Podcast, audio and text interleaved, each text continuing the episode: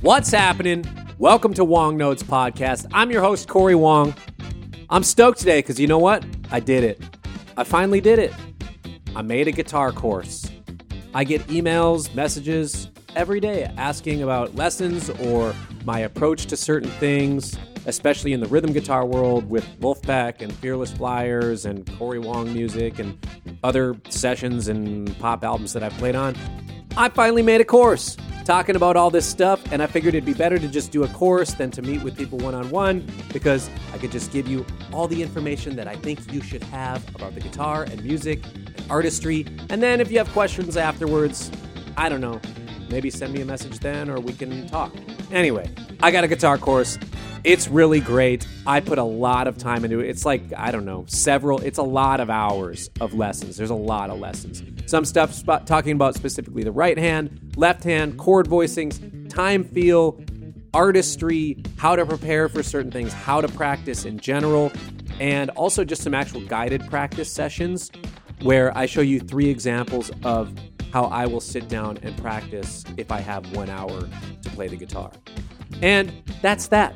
So check it out. You can check it out on my website, Corey Wong Music, or just like look it up, Corey Wong Guitar Course, whatever.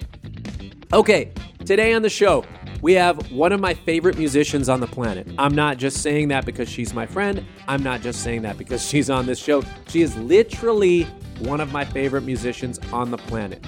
Incredible musician, Sierra Hull. You know she's on because it's on the title of this podcast that you clicked on. So, Sierra, honestly, I've played a few times with her and she has blown me away every single time. Like, hands down, one of the cleanest, best musicians I've ever played with. I, I, I, I, I can't even describe it. She's actually that good. You see videos of her playing, you're like, dang, did they like edit that? No, she's really that good. We uh, we have a song together that we wrote called Western Winds that's on an album of mine that I put out about a year ago, and we recorded a couple other songs that are on a project that's coming out sometime in the future. And also, we're going on tour together. I'm going on tour, and I said I want to have Sierra come also because she's one of my favorite musicians, and we always have a blast when we play together. So she's going to come out on tour with me in the U.S., which I'm super stoked about. Sierra is a very well known musician in the bluegrass community, but I think of her as so much more than that. I always I, I look at her artistry and I think, oh my gosh, she's like transcendent from that the genre. The genre's amazing, but she's transcendent above that genre, above the mandolin. She's a songwriter, singer, mandolin player, just extraordinaire of everything music. So you know what? I, I, I, I'm, I'm talking her up. And you know what? I stand by it. I could continue to go on for five minutes on how awesome she is, but I'm going to let you just listen to the interview. And then you should also just listen to a bunch of her music because she's totally dope. All right, without further ado, Sierra Hull. This season of Wong Notes podcast is brought to you by DistroKid.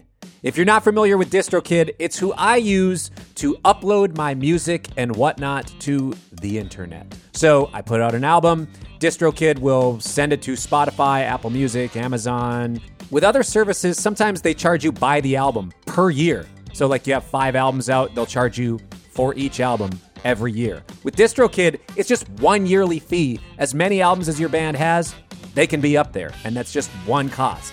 I love it as somebody who puts out a lot of music.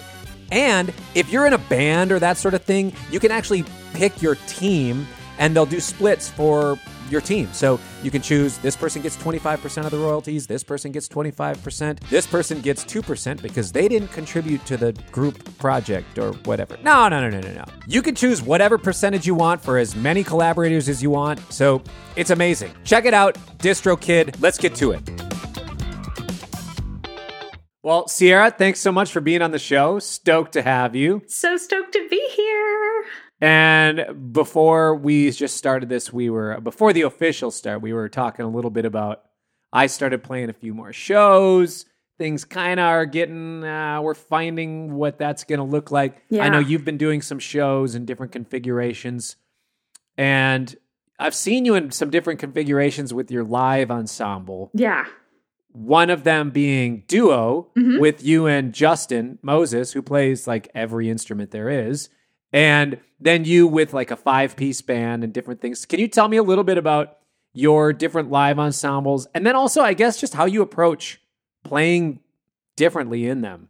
Yeah, so I mean, it's kind of been fun lately to have kind of some different things going on. Justin and I, we've played a lot of music together over the years. He's also my husband, for those that don't Yeah. know that. And uh, we, you know, he's toured with me under the umbrella of my band in years past, and we've we've gotten to play a lot of music together that way. But a few years back, we decided to start doing some duo shows. Um, he was no longer touring in my full-time band configuration and you know mm-hmm. kind of staying off the road a little bit more. And and so we started thinking what would be something really special we could do just the two of us because we love playing music together and still wanted that to be part of our our sort of musical world you know? So we Yeah. probably do i don't know 25 or 30 things a year as a duo now these days and try to keep that sort of part of the regular rotation which during kind of the crazy time we've had over the past year and a half it's been so nice to have you know a husband here at home that i can actually play music with somebody that that i can um, kind of collaborate with. And so that's been really special. And and uh, and then when I'm doing full band shows these days, yeah, it's a five piece band. It's upright bass, a guy who plays acoustic and electric guitar, fiddle, and drums. And of course, I'm playing mandolin, octave mandolin, a little bit of electric mandolin. So that's kind of been my regular full band touring lineup. And then I've been doing some um, solo stuff here and there. I did the Telluride Bluegrass Festival solo and did a thing, uh, the Karoga Arts uh, Festival on Karoga Lake a few weeks back solo. So Yeah. still trying to find ways to do some solo performances as well because I really find that to be, you know, something that is challenging in its own way. It's sort of a different Yeah. approach no matter what the situation is. So so I've been enjoying kind of flipping back and forth between all these different projects. Now, most of us know you as a mandolin player, rightfully so, as far as the instrumentation side of things. You're a great songwriter, singer, but you shred on the guitar and you're amazing on the guitar too. So, do you Well, ever do you ever appreciate play guitar too or do you just play mandolin in your live show? Yeah, you know, it's funny. Guitar has been one of those things that early on I would mostly just play on like slow, pretty stuff. You know, if it was something Mm. that two guitars kind of lent itself to in a in a a, a pretty way. Um, and then I kind of got away from playing much guitar live because I started playing more octave mandolin. So I was more like Oh, kind of okay. focused on the octave mandolin for a while. And when I made this album called Weighted Mind, it was kind of trying to take that singer songwriter guitar vocal approach, but really make it very mandolin centric. And so Yeah. octave mandolin kind of bridges that gap a little bit between guitar and mandolin just because it has the lower voicing and feels kind of like it lives more in that range, but you still get all the mandolin voicings. And then I don't know, over the last year or two, I've really gotten more back into playing guitar after after hardly playing at all in my live shows. I've sort of started bringing it back in. So I play a lot of guitar on the duo shows with Justin. The two of us Yeah. do do a, a fair amount of that, but um, yeah, some in my live show, more and more these days, kind of bringing it back. But yeah, I grew I grew up playing a lot of flat picking guitar, you know, loving Tony Rice, Bryan Sutton, people like that, and you know, Yeah. trying to play all the fiddle tunes and stuff like that on the guitar.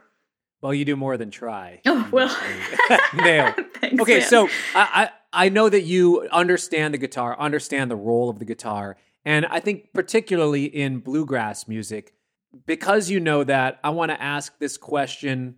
I don't always understand the role of the mandolin and like how I can weave within it in other situations. Now, the next statement I'm going to say is absolutely absurd, and it's that basically really the only two mandolin players I've played with it's you and Chris Thile, well, which is it's Yeah. insane. There's just I haven't played like there's no there's not really mandolin players in my circle. yeah, And like I have played with a couple other ones, but they're really like Uh, not actually di- digging in or like you Yeah, know, really sure. getting in into the weeds together. Totally. And that being said, the way that you play and the way that Chris plays, you each have your own unique thing, and you are you approach it maybe also in a different way than what would be in in certain settings than what would be quote unquote traditional mandolin playing. Sure. So I'm curious because you know the role of guitar, you understand how to talk that speak that language. I'm curious how the the role of the mandolin typically is used, how it's different than the guitar, and how the guitar can complement mandolin parts for people like myself who will sometimes sit in on a bluegrass or whatever session and I'm like, uh, I think I know what I should be doing or what my role is, Yeah. but you know, like I, I just I think it's under it's important to understand each individual instrument's role to better understand your own role. Sure, totally. Well, for me, I kind of approach it differently depending on the musical situation. Like the way I might play mandolin if you and I are collaborating, especially if like when I'm sitting in with your full band, you know, Yeah.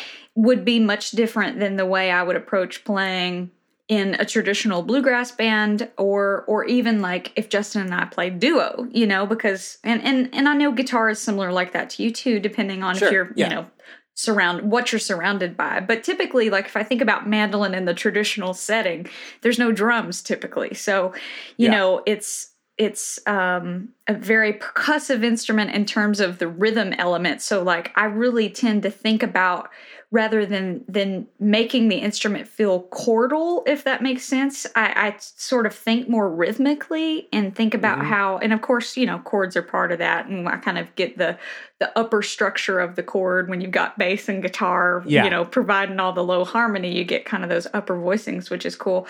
But um, yeah, I mean, bluegrass is such a, a front uh, heavy music and where the beat is placed, you know, Yeah. that is so different than like once you add drums and you're playing in a different stylistic setting. So, like, I always kind of laugh and say if the beat is here in the center, the mandolin is, you know, usually the mandolin chop lies somewhere just on top of that, you know, and in Yeah. other forms of music, the snare hit might be just behind where the center of the beat is. And it's consistent. It's not, it's not like a rush or drag thing. Just, you, you- I know you know what Yeah, I'm yeah. talking about, but for the listeners, just like, you know, where the beat is placed and, and thinking about, you know, um, how that makes the groove feel. And so it's Mm-hmm. funny after spending a lifetime of playing bluegrass, when I sort of expanded into all these other genres, I have to almost like remind myself to, you know, really get in touch with what the groove is in that moment. And you're Yeah. you're such a groove based player. You totally, you know, I'm sure can relate to that. I don't know if you've ever like tried to jam in a bluegrass setting and feel like, oh my god, it feels like everybody's just playing so on the front, you know, and and Yeah. and uh, and I, I feel that way sometimes if I'm playing like with a rock band or playing with with you know just even an Americana band or something where the drums are Yeah. kind of laid back and I find myself really kind of pushing forward and so so in that regard I think like how I would approach playing totally just depends on the setting. But you know, it's like it can be fun to play other styles of music where I feel like I can sort of approach mandolin as more of a color instrument instead of feeling like you're Mm. responsible for so much of the groove.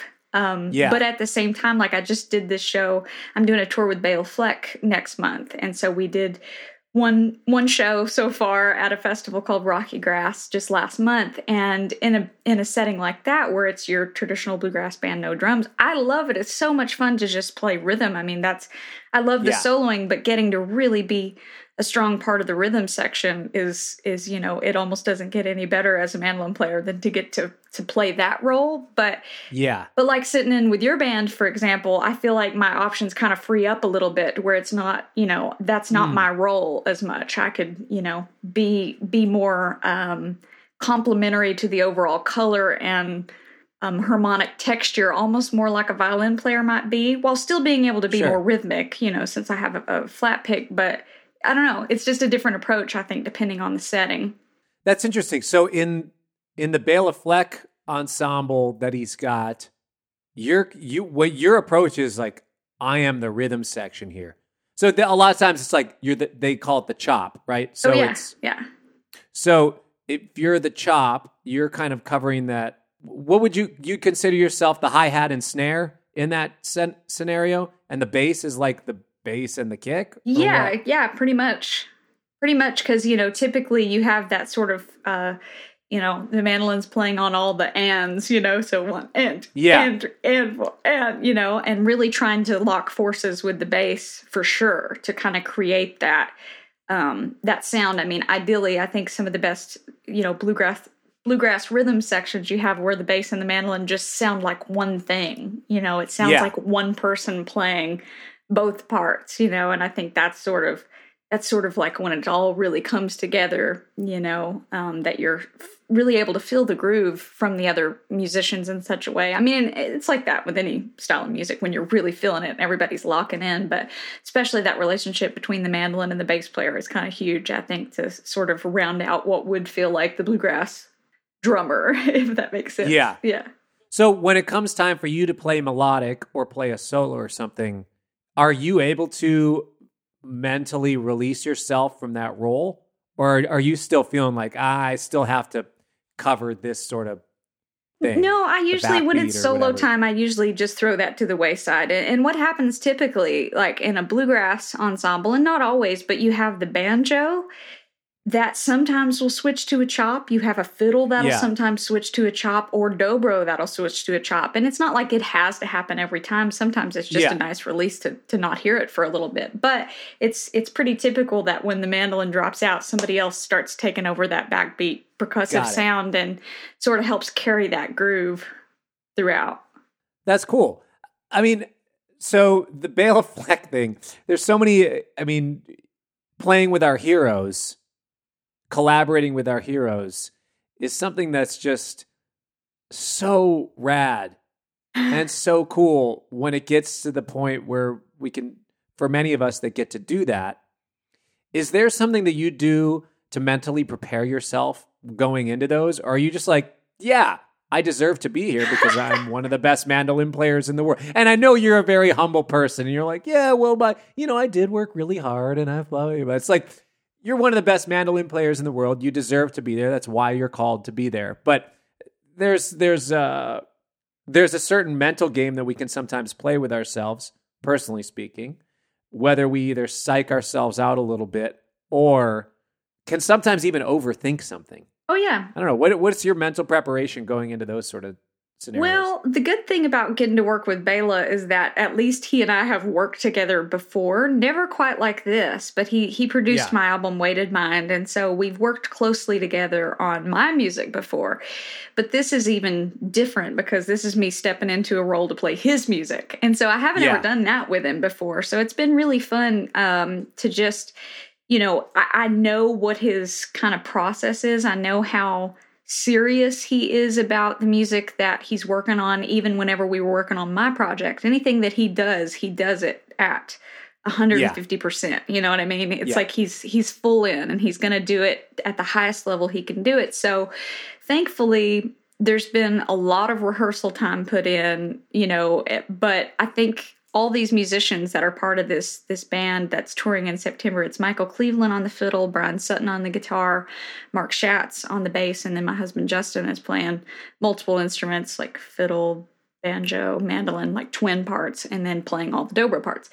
And so you know, it's a lot. It's a long record. There's about 19 songs, 19 tracks on the record, and you know, we're playing every one of them. And some of the songs are six minutes long. I mean, on average, they're probably six minutes long, and it's you know, complicated arrangements and stuff. So it is, you know, early on, especially, I was kind of like, oh God, okay, here we go, because I've been busy and trying to make sure that I'm like not going to show up to the rehearsal not knowing what's going on. So really Yeah. trying to make sure I'm putting my time in, but also knowing that when we get together, there's really going to be time to really get in the get in there, you know, in the throes Yeah. and like really work through everything. So yeah, I mean it, it is a little easy to get psyched out, but at least by the time that we played the show, we had put in so much rehearsal time. We could sort of just enjoy it and know that Yeah. okay we've done our we've done our prep work. And like you know no matter what happens it's probably not going to be perfect. It never is you know especially the first time playing that much music. But but we made it through and it was it was great. You know there were small mistakes here and there but for the most part everybody just did an amazing job. And so i think when for me knowing that i'm going to be surrounded by such high level musicianship kind of there is a pressure to rise to the occasion and make sure that you're not Yeah. just like being the weak link you know so it kind of Mhm. makes you go okay i gotta make sure i have my crap together that i know what i'm doing but Yeah. at the same time there's also comfort in knowing that you know what if i blow something Bryan Sutton's got my back over there on the chords, or you Sure. know, Yeah. you know. So, so there's comfort in that too. I think. That's interesting. I would not have expected you to say we've done so much rehearsal time. At the same time, it makes so much sense. Like every band has a different amount that they rehearse together as a band, and every player has a different amount of preparation time, practice time. Now, that being uh, under the under the guise of we all know the difference that practice and rehearsal are not the same thing. You practice before you get to rehearsal. Exactly. You put in your own work before you get to rehearsal. For this particular tour, how much time did you would you guess you had to put in personally and then how much rehearsal time was there? Hmm. Pre work. So I played on some of the records. So some of the songs I kind of already knew four or five tracks Yeah. because I had been a part of. But then there's the other, you know, 15 or whatever that I Yeah. that I hadn't played on before. So I mean, gosh, I wouldn't even know. I mean, there was many hours, many, many hours of just, you know, um, you know, you think 19 tracks, couple hours a song at least to just like learn the basic arrangements. And that's just like, you know how it is. You learn something, and then by the time you're six songs removed from it, you've probably forgot half of what you've learned. And then, you know, it'll be Yeah. easier when you go back to it because you're like, oh, that really, what is that really complicated phrase on this thing that I have to like double with the fiddle or whatever? And then, okay, Yeah. well, let me go back and revisit that. So, I mean, yeah, definitely many hours, you know, per song, kind of getting in there and just just remembering everything. And then rehearsal time. So for this particular thing, it was kind of funny. The tour is about three weeks, and I think it's like 15 shows or something like that in September. Mm-hmm. But we had this festival called Rocky Grass, which is a festival we all kind of love in our, our acoustic world out in Colorado that Yeah. happens every year. And so we were like, okay, yeah, we'll we'll play that festival and that'll sort of be our uh, break in for playing this Yeah. music for the first time. And then we'll sort of be a little bit more prepared come September. But the funny thing is, is the rehearsal that we had actually happened with the full band happened back in May, the end of May, and we didn't actually get to play the show till July because Bela and his family kind of relocated to Colorado for the summer because of the Telluride Festival happening, and then Rocky Yeah. Grass was going to happen like three weeks later, and he's got young kids, and they didn't want to, they didn't feel comfortable flying, so they just drove out there and decided to stay. So the only time Yeah. we could rehearse was about a month before we actually got to play this music. So we had four intense days of rehearsal um, from about like nine to six every day Okay, for yeah. four days. And that allowed us to, and everybody showed up pretty much knowing the music, and we just worked Yeah. out any kinks and, you know, like just getting it under our fingers, changing anything we might want to change for a live performance. And then, um, yeah, we, we, we had four intense days of that. And then we didn't play the music together until the week of the festival. And then our set was on Sunday, and I think we rehearsed Tuesday, Wednesday, Thursday, and then Saturday and Sunday. And one of those days was literally like rehearsing from probably nine till about 10 p.m. I mean, with very little breaks. Like we got in there. we were really Wow. rehearsing a lot. But I also think that, you know, and you have to keep in mind all these arrangements like we're trying to do it without any charts uh, everything yeah, of you course. know just just trying to be and it was completely new music for a two hour set so i think for somebody like Bela, he's really good at making everyone feel inspired to want to work on the music without being like a you know he's not being a slave driver about it it's just he knows what it's going to take for the music to be really good of course we Sure. could have got up there and probably played it fine you know but for it to really feel confident and feel like this isn't our first rodeo, which is kind of what you hope for, even though it is the first show. You want it to feel like, no, we know what we're doing, and and so I felt like um, by the time we had done all that, you know, like I said, of course there were smaller things, but there was a real confidence kind of going into that set because we had put so much time in on on working Yeah. through everything. So, yeah, That is a lot more rehearsal time than I expected. But also totally makes sense with how great a band sounds. Like, I mean, you know how it is once you're kind of like tour tight, when you've been playing absolutely. the show for months and then all of a sudden, like, yeah. If if if people don't lose uh lose motivation mid tour and just start like, oh, I don't know, we played this a hundred times, I'm gonna start messing around with whatever. like if people stay in it, it the band can just sound incredible. Yeah, you know, absolutely. 20 shows in. Well, it was funny because they live streamed the show, and and my manager hadn't heard any of the music yet, you know, and he said. Because I was just like, sorry, can't talk, still rehearsing or whatever. And he was just, Yeah. you know, he, he laughed and said that the album's called Bela Fleck, My Bluegrass Heart. He said he should call it Bela Fleck, My Bleeding Fingers. Because we had rehearsed so much. But then when- whenever he watched the live stream, he's like, okay, after hearing all this music, I get why you guys had to practice that much to know what you're doing, you know?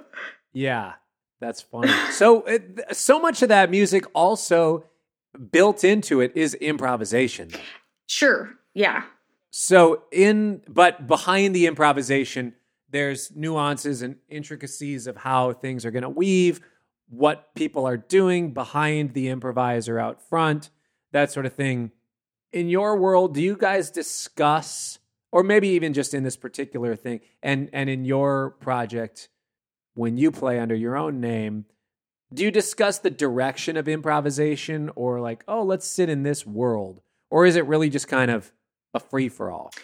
I don't know that that was discussed a lot on the Bela stuff, but I also think that there's like maybe it's a little different when the direction is kind of already set because we're learning music Yeah. from recorded music, you know? Yeah. So there's kind of a vibe already happening. Like there's a song called Charm School that he recently released um, that Chris played on and and it's it's you know, kind of like he laughed and said, This is our jam band piece. Because it's like, it's very, you know, if you want to go to the moon on this one, that's the vibe, you know, to go there. Yeah, yeah, yeah. Um, but then there's, you know, some other tunes that are like to just go to the moon wouldn't feel appropriate because of the spirit of the song, you know? And and so like Mm. like from the the recorded um material, so to speak, there's sort of enough that one can kind of grasp onto and go, this is kind of the vibe. Yeah. This is the vibe he envisioned from putting all this music together for this record. And so like I kind of use that as a way to sort of take that and launch from there as far as the spirit of improvisation.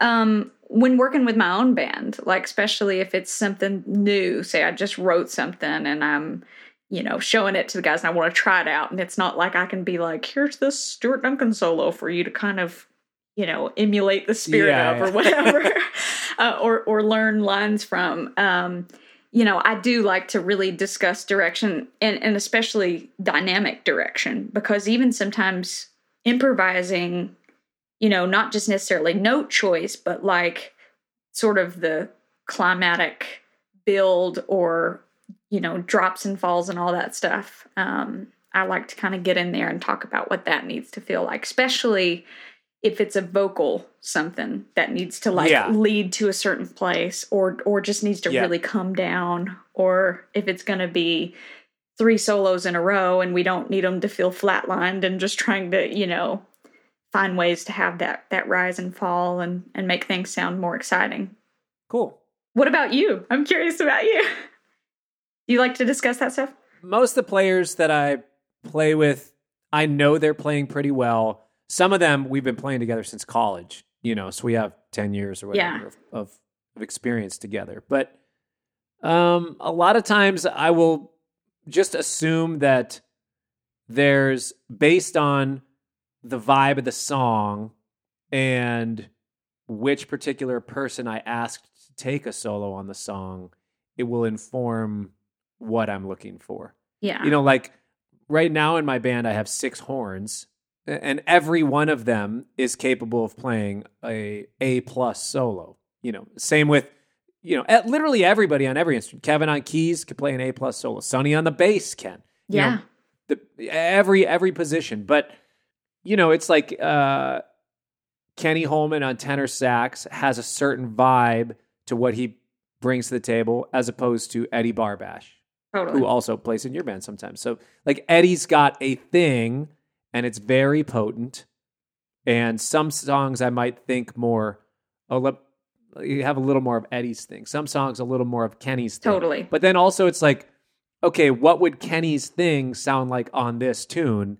That already is kind of like informing what I'm looking for a little bit. Totally. Sometimes what a particular person as an individual brings, here's a framework for you to kind of work within that. And also a lot of times the people that work with me, it's nice to know that they know my references, the things that I'm into. Yeah, I think that You know, can and be then- important to have that like kind of understood frame of reference, you know, where it's like, you know, you kind of can work with people sometimes and there's that understanding without having to, you know, spell everything out because you guys, you know, come from a certain world or you can at least sort of know each other's influences and kind of have that frame of reference that that can be huge.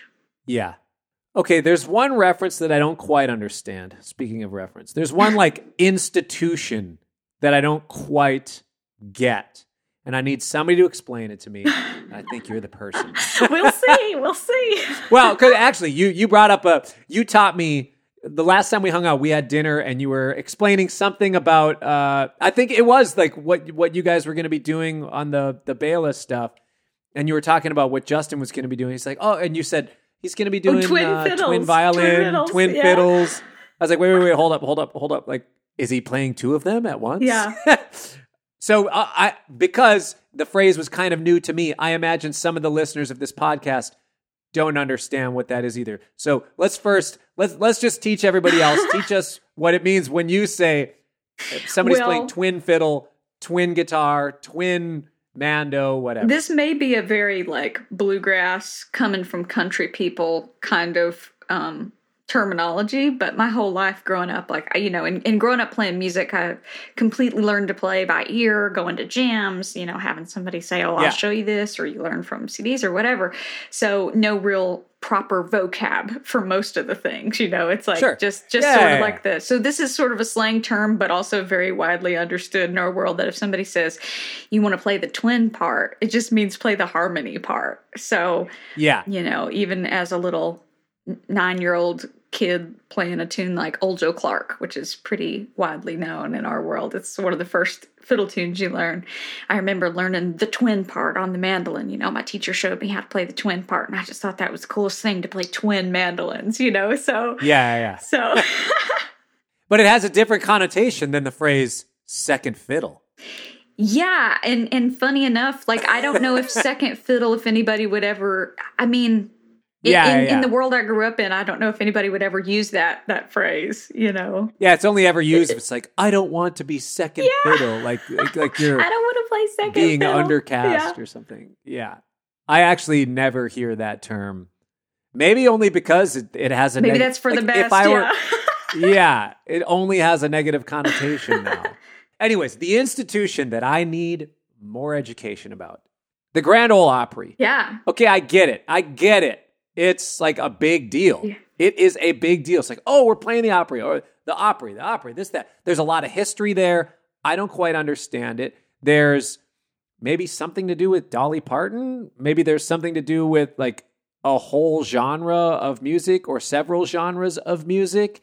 And it was at the Ryman and now is its own building. This is true. Give this me is true. okay, but uh, and- okay, and then there's like they're in the Opry.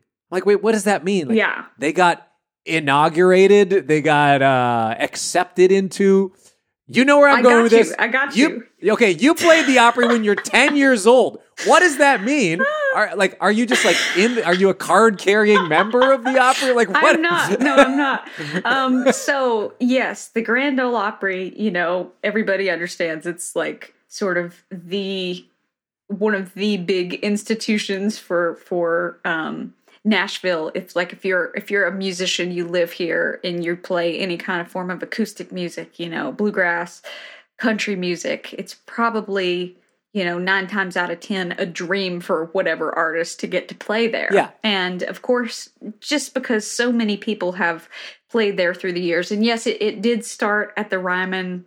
Well, actually, it was uh, the Ryman was the home for many years. I think it actually, you know, started somewhere else even before that. But the Ryman was kind of Sure. the the main home here in Nashville for the Ryman for many years, and then they built the Grand Ole Opry House, which is twice as big and not Yeah. downtown. But the Ryman, of course, they still moved the Opry back to the Ryman for like two months, I think, in the winter. So they so Okay. they do still do some Grand Ole Opry shows there every year, but the main shows are Sure. happening at the Grand Ole Opry House these days. But anyway, the original floor of the Ryman, they cut out a piece of wood from from that original stage where you know somebody like Hank Williams would have stood back in the day, or Roy Acuff, Yeah. and and and now if you go to the Grand Ole Opry House, there's a circle you can stand in.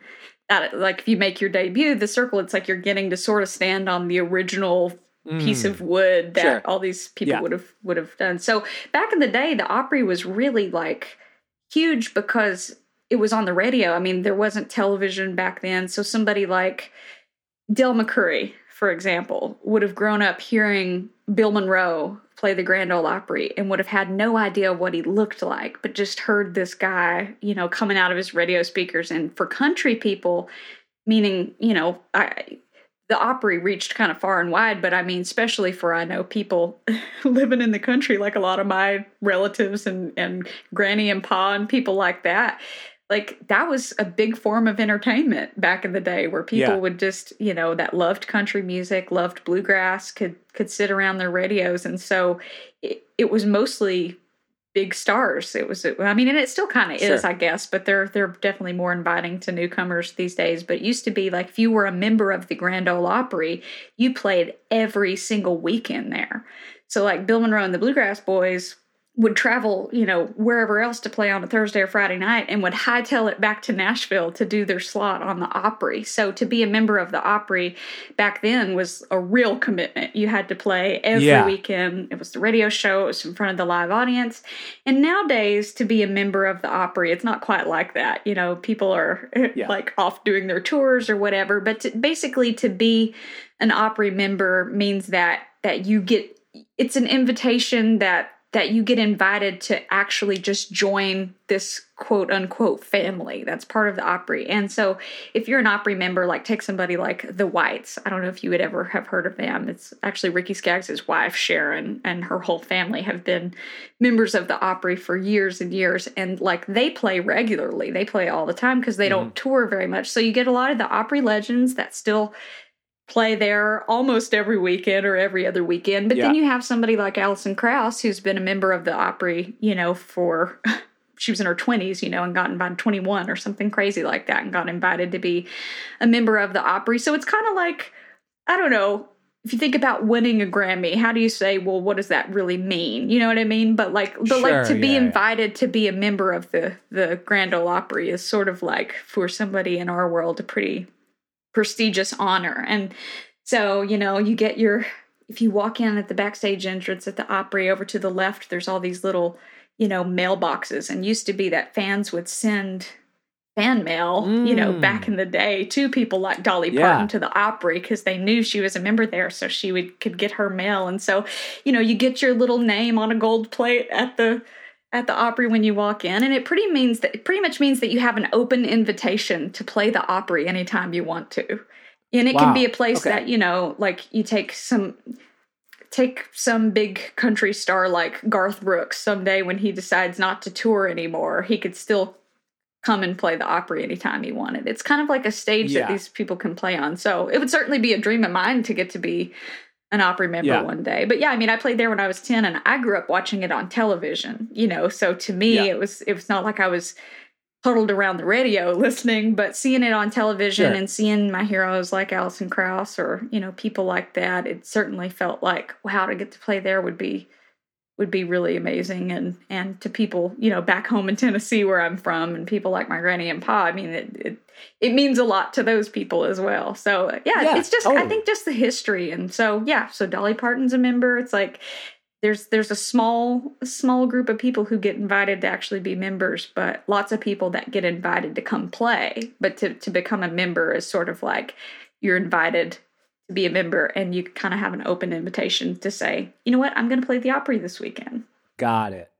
so Yeah, that, that's a okay. that's a, a short a long short answer no, that that makes sense. I just I I guess I don't I mean, we're very we're pretty well, we're close enough in age. I don't remember seeing it on TV, but also maybe I mean, I grew up in Minnesota, so maybe it was less of a thing in the north. well it was on cmt for years, and that's when I saw it as a Oh, kid. okay, so so it would be Yeah, it would be Opry yeah, Live yeah, every yeah. Saturday night, and then there would be a rebroadcast on Sunday morning. So as a little kid, I would go jam at these local jams on Saturday night. We always missed it because I was off picking with some old timers somewhere, you know. And then on Sunday morning, we would get up and we would watch the the rebroadcast of it. Um, and So you were doing jams every weekend when you're that Oh, age, oh, pretty yeah. much. Pretty oh, much. Oh yeah, definitely.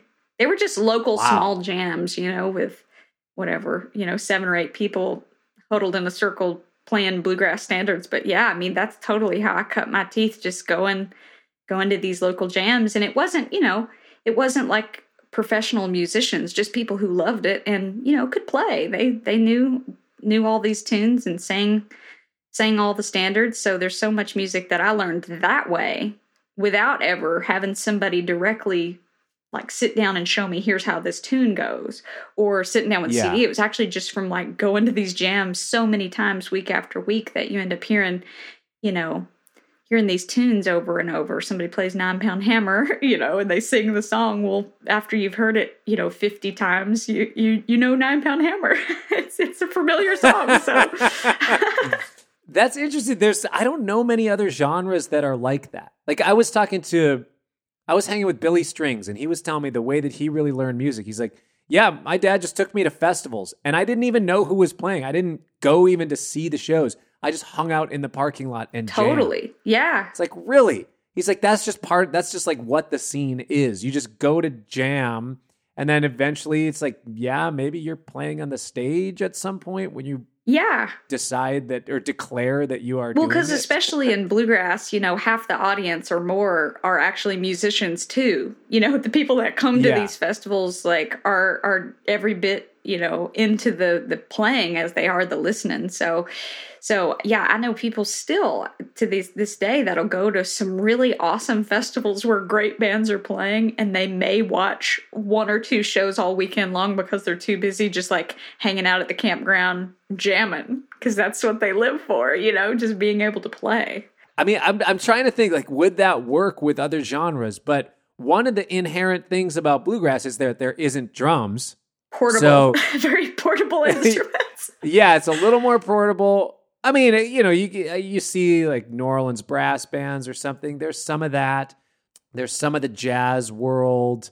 and it's acoustic, kind so of- you know you don't need an amp. You Yeah. don't, you know, it's all that probably is a big big part of it. I'm sure, you know, of it. it. But there's also, and I mean, jazz has that in a way too, where there is like a shared repertoire, where like you you could meet a fellow Totally. jazz musician that you've never played with, and you both grew up playing all the same tunes, you know, and so Yeah, So that's a big part of it too, is that, you know, unlike some other genres, you know, excluding jazz because it's more similar, but like there's there's just such a clear repertoire of songs that, you know, if you're a mandolin player, you've probably played a tune like Big Mon a thousand times in your life, you know, and if you go and Yeah. you you know, the, a lot of the the Bill Monroe tunes or Flatt and Scruggs, the Stanley Brothers, a lot of that early traditional music um, and even a band like the Bluegrass Album Band, which had Tony Rice in it, you know, and Jerry Douglas and people that we still think of as you know modern day heroes or whatever. But but um, you know, even though bluegrass isn't really that old of a genre, there's a real like foundation that that this music became classic you know within the people the circle of the people that love Yeah. it that that there's a real kind of understood repertoire is there a generation where that where that stopped? Like you know, like uh, in in jazz music, it's like I, I don't like. There's not a lot of quote unquote standards from the '80s onward, and there's like, well, you know, there's a few, and there's like some where like the the young cats know the Roy Hargrove tunes, and you know the young cats know some of these John Scofield or whatever songs or Metheny tunes. It's like okay, yeah, but and and then even like in the Christmas world, there's Christmas standards. Yeah. It's like you know every once in a while you get a, A you get a Mariah. Carey tune. Yeah, Yeah. there's a. It's like so hard, but it's it's just part of the canon. now. Where is the is there a cutoff in the bluegrass Yeah, world? that's interesting because you know, hmm, I I grew up, you know, cutting my teeth on Alison Krauss and Nickel Creek and Tony Rice and and there's certainly a lot of those Tony Rice songs or occasionally you'll hear like an Alison Krauss Union Station song pop up in a jam and and yeah. know, people know it. But so you know that takes you even to the 80s and the 90s you know. But yeah in the last 20 years if I think about things that people would really think of as standards it doesn't seem like it very much yeah I think it might be like kind of like you said if you know I grew up learning all my Chris Thile licks or whatever songs from from a lot of those records and and occasionally somebody sure. of my generation will also have done the same thing and it'd be like oh fun let's play that but I wouldn't think of it as as stuff that just every every single player would know you know uh, yeah. the stuff I grew up cutting my teeth on is pretty much the stuff Chris grew up cutting his teeth on too, you know, even though he's yeah. a little older than I am. So I think, and the, the same thing that 10 year olds are sort of still out there learning right now. So a lot of it has has kind of carried carried over in the same way. All right all right. At the beginning of the episode you heard me talking about DistroKid i'm going to mention him again because it's worth it to me I really think that if you are an artist, you should have an easy and comfortable way to upload your music and get it distributed to all the streaming platforms like Spotify, Apple Music, Amazon, YouTube Music, blah, blah, blah, all that stuff. You should have a way to do that. DistroKid makes it really easy. And also, they don't take a percentage. They do not take a percentage of your royalties. That's amazing. All they do is charge a yearly fee. I love it. I use it.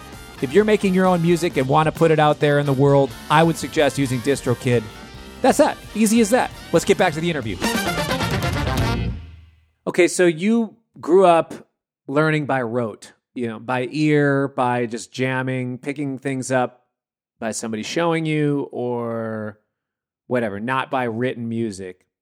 Then you get a presidential scholarship to go to Berklee. They they create a degree program and you are I think they did it for Julian Lage, right? They like made some special program and then you were the second or were you the? Was it you and then Julian well, Lage? Or I was the, were, I was the first to actually you? finish it, but the idea was born from from Julian. Yeah, from from him being a student there and them trying to figure out sort of an altern, alternative route that someone could take if the idea of a conventional degree program didn't make as much sense yeah. in terms of opportunities that an artist might have to go do other things while while being a college student all at the same time so yeah so yeah this artist diploma program um, was something that they they brought up and started to do with julian and then it like i guess he didn't finish it at the time and then when I came in, my scholarship that you're referring to was for a four year degree program.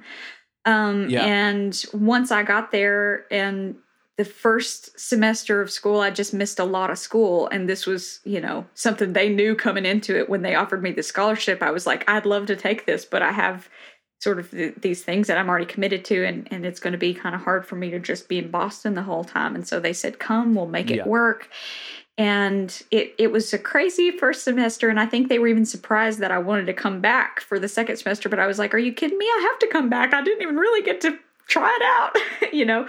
Yeah. and so it was around that time that they said well this is something we've been kind of toying with the idea of doing and we started talking to julian about doing when he was a student which you know was probably i don't know eight or nine years before I came along or whatever. Uh, and um, and so they're like, but you know, we've never really circled back around to it, but maybe this would be a good opportunity to try something like this with you. And so it was the idea of kind of creating a program called an artist diploma program that would be a little bit more um, flexible in what you would want to get out of your your college experience. So not just not sure. just choosing production, not just choosing songwriting or business and going into the standard curriculum, but instead saying, yeah.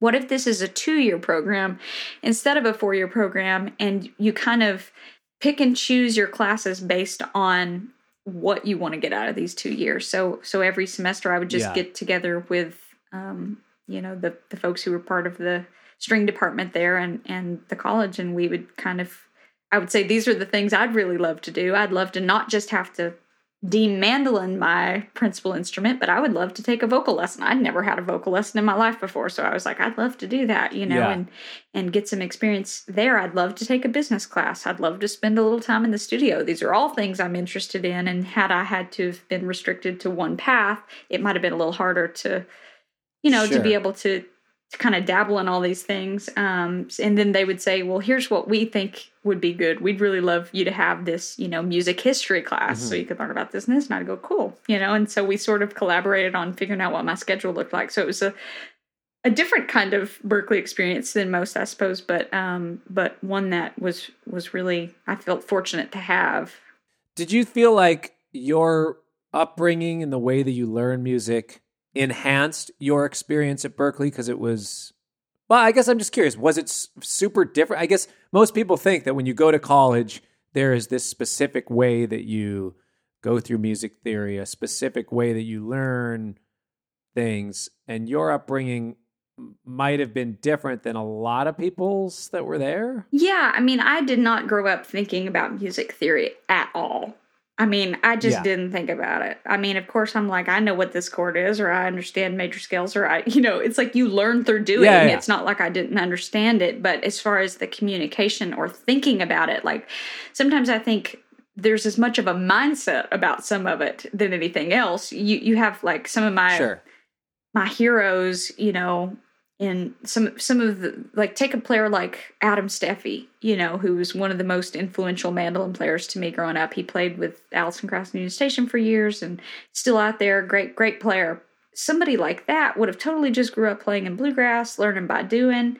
You know, I highly doubt somebody like Adam would ever, you know, really be thinking too much about the technical or theory based side of playing. Um, and that's very Mhm. much how I grew up playing. It's like I do a little bit more now just because my path has sort of taken me there. But growing up, and and so by the time I went to Berklee, I had none of that. I mean, I just that wasn't wasn't my world. So it was a little intimidating. I felt really kind of out of place because I felt like I was surrounded by all these players who, you know, were so talented in that regard and had all had all this experience. But but you know, Sure. but at the same time, the American Roots program was just getting started there, which uh, was a great Mhm. time for me to be there because they were starting to welcome more and more roots players, bluegrass players. So there definitely were some like-minded people there Yeah. that I got to be around that that we understood each other. You know, that also was like I can't Totally. read music at all, but then there's people who could like, you know, ace any level of music you put in front of them. It could be the hardest thing, and they could sit there and play it, but it had never tried to improvise before. So, you know, I think Yeah. at that point, especially, it felt like a really great time to be there because there was a mixture of of people, and and it felt Sure. very um, much like the school was welcoming both sides. It wasn't like this is. You know, the box Yeah, you yeah. have to be in if you're here. It's like, no, we get it. You're really strong in this area, but have no experience in this area and that's why you're here so that we can try to add on to Sure. you know Yeah. put a few more tools in your, your tool belt here and then the same thing with other people who maybe had all the the musical knowledge and theory and kind of mental side of it but maybe hadn't had an opportunity to ever stand on a stage or haven't really had an opportunity to apply it by playing with other musicians you know all the things that maybe Yeah. i had got to do but had never had the experience in the more formal setting of just being in a classroom. So it was intimidating for sure, but I also at the same time always felt very welcomed by the school and and my fellow classmates. Yeah. That's yeah. great. Were you always writing songs? Were you writing songs up until that point, or did that feel? Was that kind of the the time when you started diving into that? I had always written tunes, you know, um, and I had written lyrics as well, but it was probably, yeah, probably around the time, and I don't know if it was a direct result of being at Berklee as far as the school, but but just that time Sure, in life of sort of like coming out of your young teenage years, you know, rounding that corner into early adulthood, where where I just Yeah. kind of felt like even the you know, I always say going to Berklee for me, as much as anything, the school was amazing. And it was amazing to be put in that situation that I feel like anytime you're put in a situation where you're kind of out of your element and it's not what you're used to, forces us to grow because there's moments of it Yeah. feeling uncomfortable or you kind of questioning whether you're good enough to be somewhere, like all those things, um, you know, really, I think ultimately help us grow. Um, and and I, I, I I know all that to be true, but I also think that like, you know, just the experience of moving. I mean, the town I grew up in in Tennessee literally has 900 people and no red light. I mean, it's very rural, you know, backwoods Tennessee. And so moving from a place like that to right there, you know, in the main building at Berklee, right off Mass Ave, you know, it just was was quite the change of pace. Yeah. Wow, I couldn't imagine what that what that pace change must have felt like. yeah, I'm it was I think Nashville's a good city for you. It is. It's sort of the perfect Like in between. gotta, you can kind of get both. yeah, it's yeah. the perfect in between. I mean, I always knew as much as I loved growing up in a small town and I still my parents are still there, it's still, you know, very dear to my heart. But you know, it's an hour from the interstate and two hours from Nashville or, you know, the closest airport's two hours away. So so for for what I'm doing now, it really wouldn't make sense for me to live there. Um but so I always kind of knew I always knew I wanted to live in Nashville, you know, and that that this would Yeah. be where I would call home. Um, but yeah, it's kind of funny going to Berklee and, and moving to Boston, having that life experience made Nashville feel like cool. This is totally the spot for me. whereas whereas Nashville might have felt like its own kind of bizarre thing to actually just move and, and leave. You know, had that been the first Sure. stop. But I'm really glad I got to kind of push even further and just move that far from home and be in a city that big and you know that kind of environment for a while i think that that there's a lot of a lot of growth to be had in a young person's life from just that kind of change of environment you know Yeah, absolutely. Now in Nashville, it's a big songwriter town. And correct me if I'm wrong, you own your own publishing. i do yeah And many of us do, and like we are under the name of a publishing company or something, just because like you have to have a publishing company name. yeah. But you could just kind of say, "I have a publishing company, and it's now called this," and you just declare it, and now, now it is so you're a publisher. yes, it's one of the, it's kind of weird, but I think that because of that, it's kind of elusive. So a lot of young songwriters, a lot of young artists, and I imagine people listening to this podcast are wondering what that sort of songwriter thing is, what it means to own your own songs, what it means to own your publishing, and what it means to you know own your own masters and that sort of thing. So you own your own publishing. Are you are you with a label now? Remind me. i'm not no I, I i'm not currently i was my entire career and my last record um, fulfilled my contract with rounder records. Yeah. so i signed with them when i was 13 put out my first record at about 15 and then Yeah. it was like maybe 19 20 something you know that like like through my 20s i've put Yeah, out a couple couple records. And so i had a four four album deal and and did my released my last record in uh february of 2020 so Yeah, that's I'm, twenty five. I'm sort of the enjoying the uh, free the agent life for a minute. Yeah, 25 trips. Yeah. Yeah.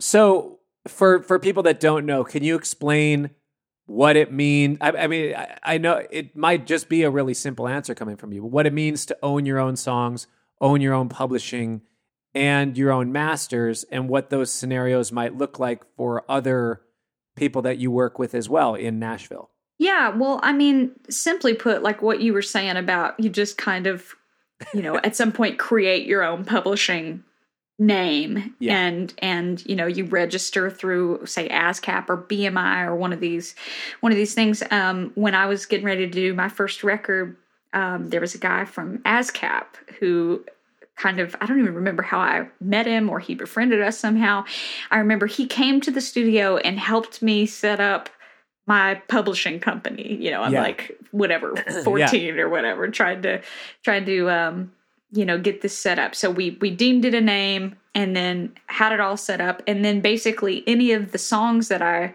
wrote would be um, registered through that title. So the songwriter Sierra Hull, the publisher, the publisher, in my case, very 14 year old inside joke, Tugboat Sis Music, which, you know, is still my current publishing. Tugboat Sis Music. Okay, so so I've got these two elements. And so thankfully with my contract, and it's not always like that, like especially with with some of the major labels, you know, that mm-hmm. want a piece of the publishing and all that kind of stuff. I totally was able to retain ownership of of that part of it, even when I signed my contract with with Rounder. So so basically any royalties that have been made off of songs that I've written as a solo artist, not not co-writes, but just something that I've written just myself, I get 100% mm hmm of the publishing, 100% of the artist share, which are two separate shares.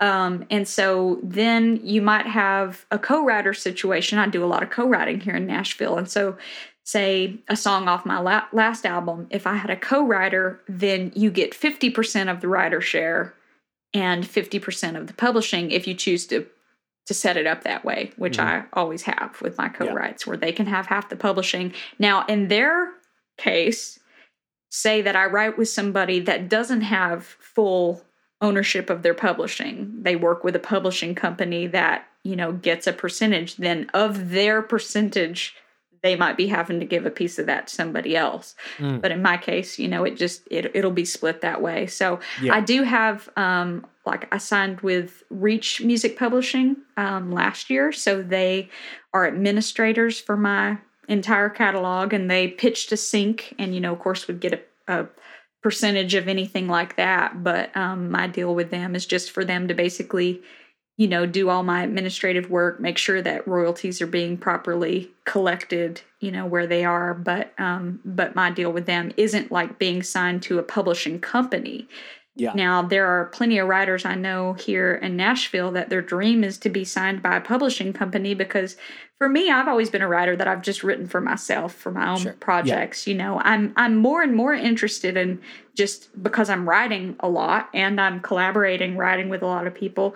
You know, I would love to be somebody that could also have a cut on somebody else's record. I mean, Dolly mm-hmm. Parton is a beautiful example of somebody that, you know, just writes all the time and and we think of her as an artist first and foremost, but you know, she's a songwriter that loads of other people have cut her songs, both both yeah. songs that she's recorded and and hasn't recorded, you know. So so I'm I'm into the idea of that, but at the same time, the advantage you get from having a publishing company that that you actually sign with, that they do get a percentage of anything that somebody else records, but they're pitching your songs to other artists. Mm-hmm. So, you know, there's writers here in Nashville that they go to an office in Music Row three days a week, and they have a publisher that's scheduling their co-writes for them, and and they'll say, okay, um, how about you write with so and so on this day? Cool, put it on the calendar. And so they go in and they might meet up at 10 in the morning and write all day and they're getting paid a salary to do that. So in, essentially, they get paid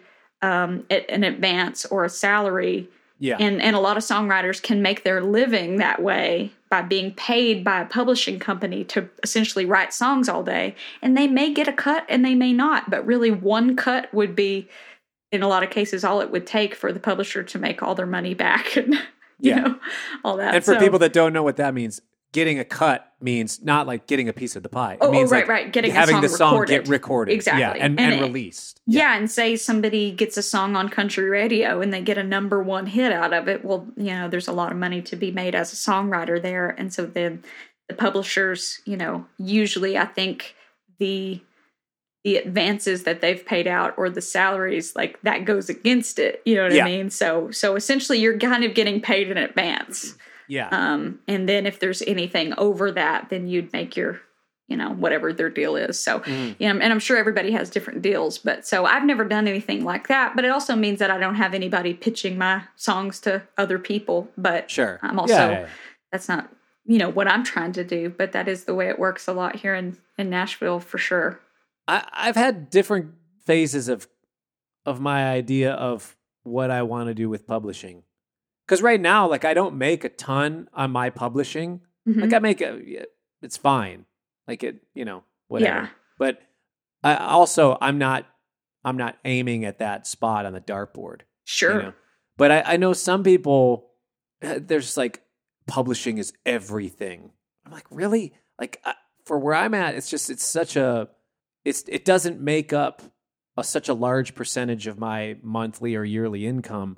But I, I do have friends where, yeah, like the, and again, for you and I, we are doing our artist careers and we're focusing on making albums and doing the Yeah. other stuff that it takes to be an artist and go on tour and all of that stuff. But I think for some people that are aiming at that thing on the dartboard, it does seem like it's it's an interesting career path that in a lot it's just so much different. Although to some people it might be the same. It's like, oh, somebody's writing songs.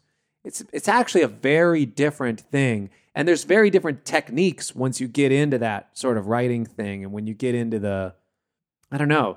Like uh, I I okay, so I have a friend who he's a, a good writer. He's never had a smash hit, but he got an offer by a publishing company.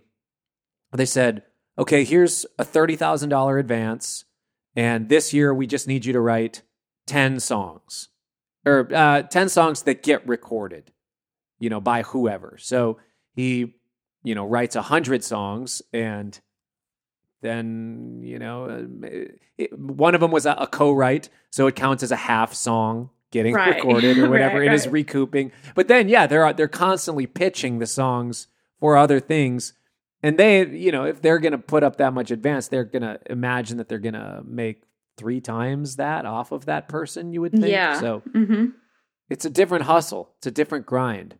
But Yeah, I'm always I think, curious I for think people what that- you're saying about just what you're aiming for. It really depends. Like that's never been something I'm aiming for either.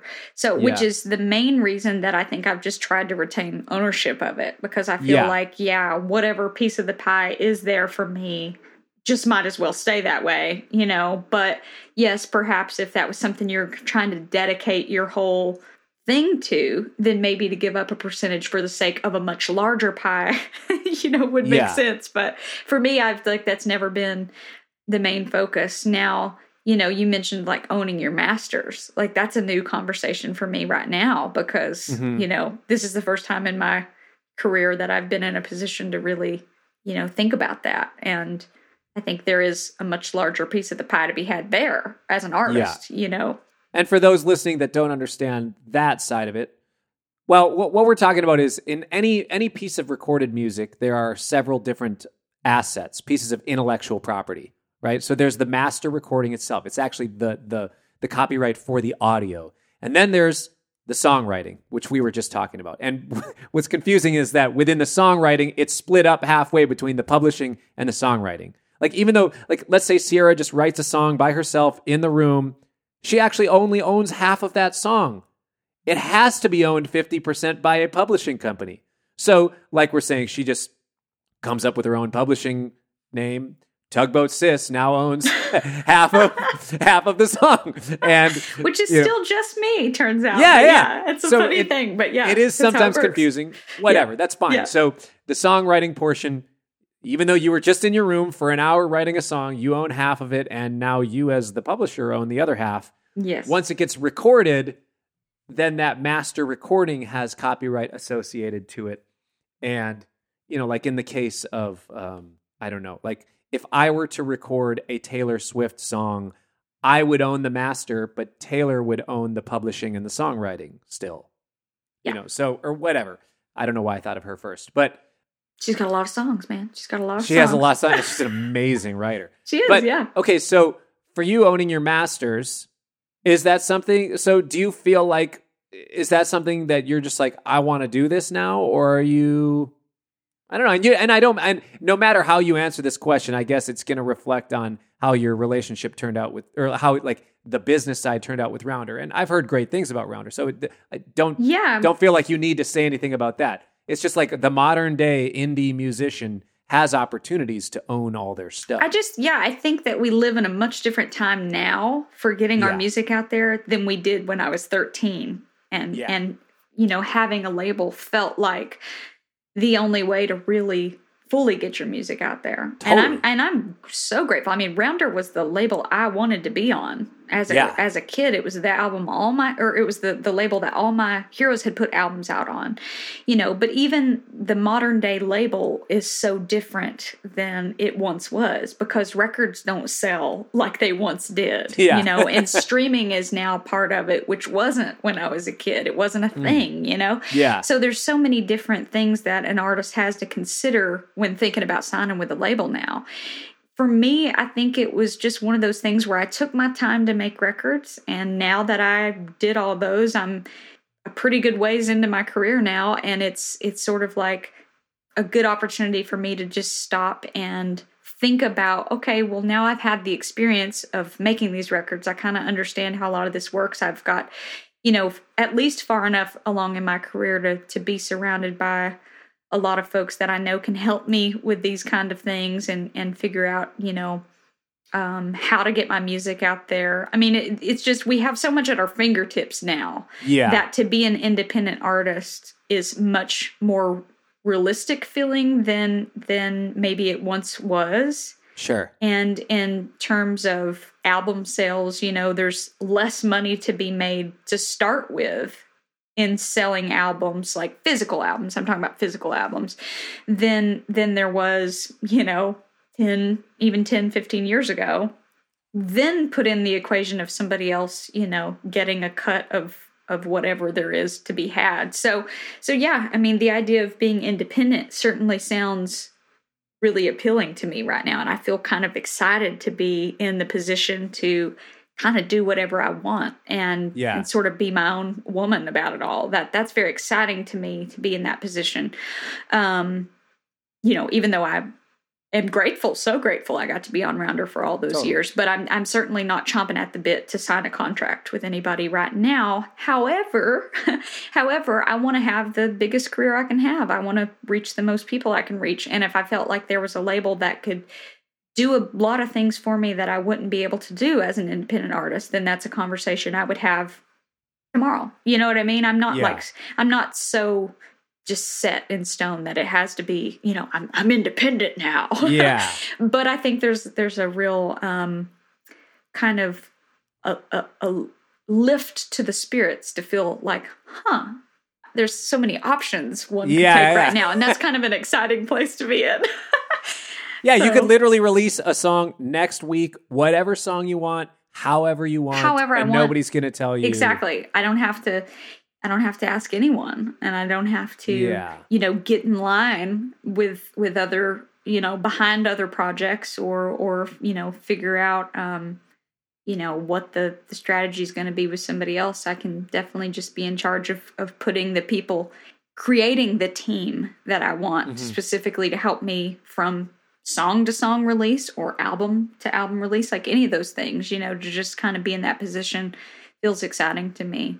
Um, and yeah, I mean, and even in terms of of thinking about, you know, and maybe you could speak to this because you're you're independent as well, but but in terms of the financial opportunity in terms of streaming or uh, even sound exchange, things like that. I mean, Yeah. to be an independent artist, you're also getting that label share, which you know, Mhm. as a, from a business standpoint, is appealing. You know, if if Yeah. you're able to do independent as much as uh, if you're able to accomplish as much as an independent artist as you would be with a label, then Yeah. it feels like the natural decision to financially and and business wise, you know, be independent and and retain ownership of all that as opposed to giving it to somebody else. But again, I say if a label can take you to new heights and and put you in front of an audience that you've not been in front of yet and all those kind of things,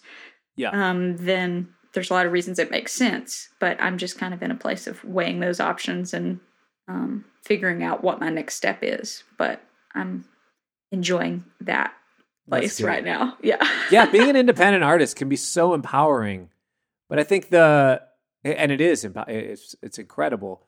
But there are certain things where it's like sometimes I ask myself, how dare I think that I can do as much as for my career on my own as an entire label that might be a subsidiary of another label that has all this muscle behind it and all these people that dedicate their lives to these specific areas, experts in XYZ and beyond, how dare I think that I can do those jobs better than those people?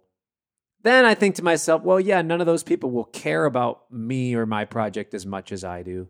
I think that's the main the main conversation that you have to have is Yeah. is the team going to be so ecstatic and so dedicated that that they're going to be able to do way more than you yourself or your Yeah. you know team of of people you've surrounded yourself with can help you achieve and you know that's a question I think we all have to ask um, Yeah. because it is true I think there's there's a lot of label situations where people are understaffed or they've already got you know they might have 10 projects in the chute and you really want your record to come out at a certain time and they know they can't give it the the muscle power that it needs because Yeah. they're they're occupied with other projects or you know I've had that happen even even in the past where I've like had to wait a year for a record to come out because I wanted it to come out at a time where I knew they could you know they may love the record Yeah. but if they've got other commitments like you know sort of like get in line and and so in a lot of cases that was smart I think to wait to put it out Yeah, because you sure. you don't want to just put it out and not be able to have you know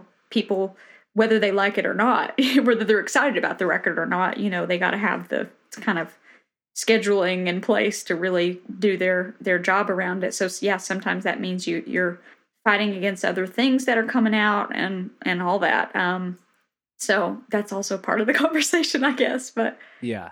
And for each artist, every artist brings different things to the table and brings different uh, levels of needing artistic control or business control. yeah I'm mhm. thinking, you know, of myself in that, you know, like I think some of us, it would be harder to be on a label just mentally, Mhm. like than others. Well, see, I don't know what it's like to not be on a label until recently. You know what I mean? It's like my whole career has been on one. So I think for me, it's I'm sort of in the opposite place where I'm kind of like, hmm, is this what it's like? you know? Oh, but you're so capable. You're smart. You're good at what you do, and you have people around you that care, and you've seen enough things happen, and you have enough people that you could ask. Like, you will crush at least a couple projects independently, and you might then decide, ah, you know what? I didn't like doing all that work. I actually liked it when I just did, you know. I think that's the thing. It's nice to have the choice right now Yeah. to go, hmm, I could put out some singles or I can put out a whole album if I want to on my own. And it doesn't mean I'll always want to do it that way. But it's nice to think about, you know, having a few things that I have retained ownership of completely and Mhm. and put out into the world, you know, instead of feeling like everything has sort of gone through that that process of working with the label. You know, I okay. So this maybe is getting to uh, feel as comfortable as you want to talk about this. I when I grew up, I used to think I my number one thing I would love to put out an album on ECM or Blue Note. Those were like my two labels that I loved. But then, as when I started doing my thing, I realized, well, actually, if I put out an album on ECM, people are going to immediately associate me with a bunch of different things. If I put an album out on Blue Note, people are immediately going to associate me with a certain certain type of sound, a certain type of thing, a certain type of show, a certain type of I hate using the word glass ceiling, but a certain like thing that is not okay, like in the same way that people that uh, associate themselves with the jam band world there are all of a sudden like you're now in this thing so if i uh, put out a, an album with a, a jazz label it all of a sudden gets categorized as this thing and it's kind of inherently peop, certain people in the industry certain people in the general public will just box it into this thing mostly unfairly in a lot of well not mostly a lot of times unfairly Mhm. and then in the jam band world, people associate that, and all of a sudden it's like, oh, well, you just do this, so you're it, all these other things are off the table because you're a jam band or whatever. I would imagine to some degree, the majority of the albums that I know from Rounder, some uh, amazing albums, have a certain thing, and I might think something in my head about what to expect from that album or what to expect from those artists. which is, I think, actually the good thing about some of those labels because a lot of people just know what to expect. Sometimes it's like, oh, if this comes out on Rounder, they curate their music, they curate their artist list, and I know what to expect. I should buy that. But you might have an, at this point another idea of what that is. And when I hear 25 Trips, your album, your most recent album, it actually isn't necessarily what I would think of as uh, that place on the dartboard that I would aim when I want to listen to a rounder album, for Yeah. better or worse. Again, Yeah, it- sure. it's not a bad thing. It's not a good Sure, thing. It's just like we have our own. In the same way that when I listen to Jose James, it's not what I would expect out of a Blue Note album or Yeah, whatever. So sure. I don't know. Like, what's is do what is your direct? Like, are you going more bluegrass now? Are you going more songwriting songs like Twenty Five Trips? What's your Well, you know, you and I had a, a big conversation about this over tacos Yeah. that night.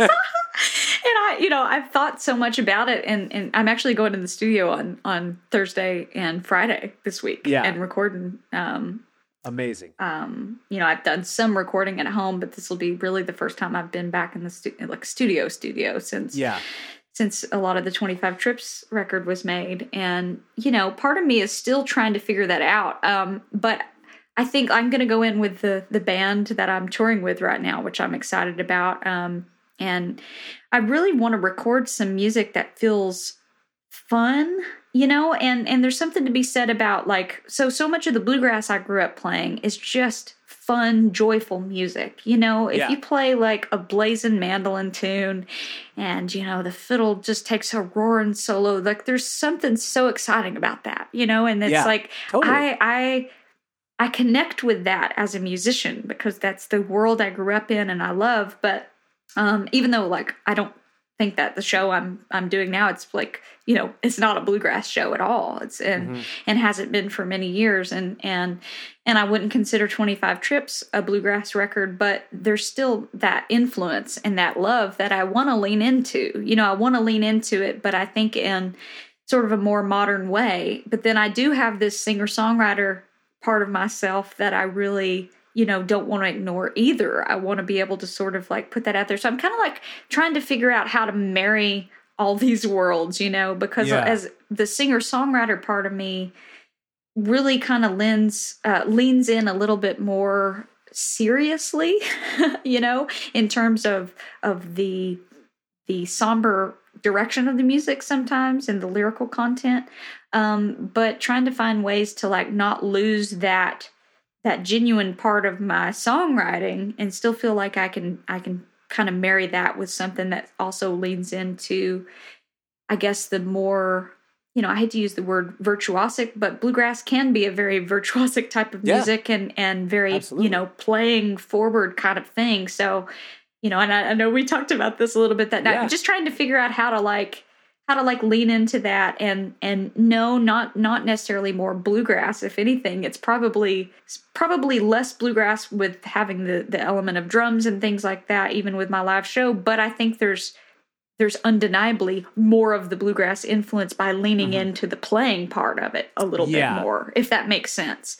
So like just i don't know. It's like i'm i'm sort of uh i'm sort of like at a place where i just want to you know, I, I'm thinking about making a record more now in terms of what I would want a live show to feel like more than hmm. I ever have. I don't, I've never thought about making a record and thinking about playing the music live. I've kind of just always went, oh, it'll, it'll, Yeah.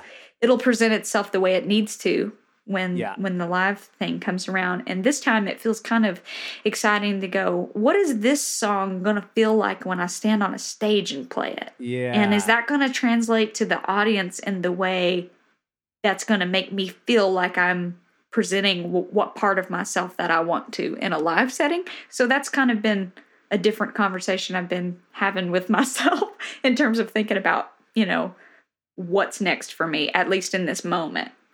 That makes so much sense. I love hearing that you're doing that, especially because I mean, people listening don't know, but we had a, we had a pretty lengthy conversation about all this. And Yeah. like, you know, me thinking about what's my direction, what direction are you going in?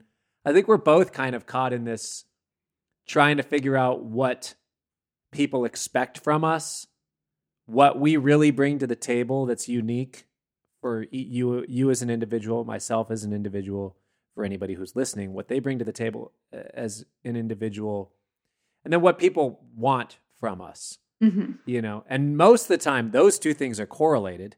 like for me, I'm a Sierra Hull fan. Sierra is one of the best mandolin players to ever live.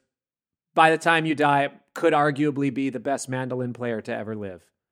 You would never say that about yourself. I know. Lord, I know you too well. That's a strong I know, statement. I appreciate it. but so then, what does that mean? When I think of you, I think of you that like that's the first thing that my software opens up. Like that's the first tab that opens up. You know, and so what do I want? What do I want from Sierra? Well, it probably is associated with that. Where some people, Sure. it's like, oh, Corey is the rhythm guitar, high energy guy. That's what they want from me. Okay, that's cool, but like sometimes I don't want to do that, and I want to do this other stuff. Or sometimes I have an artistic vision for this. You Sure. might have an artistic vision for something. To still at least be able to to trigger that same part of that person's software when they open up our albums yeah. but also Mhm. fulfill what it is that we want to say artistically, I think is the challenge. Right, because I don't think any of us want to be thought of as a, a one trick pony. You know what I mean? Totally. Like like Yeah. when you when you kind of dedicate your life to being an artist, you know, it's like there's always going to be the sort of like things that people think of, you know, that way, Yeah. and that our career is mostly built upon, which is cool, you know. But it, it- like for me, I do love. I do love writing songs. I do love, you know, being able to have that be a part of what I do. Like I wouldn't feel fulfilled if I was only just like shredding mandolin tunes and and making Yeah. records that were nothing but that all the time, you know.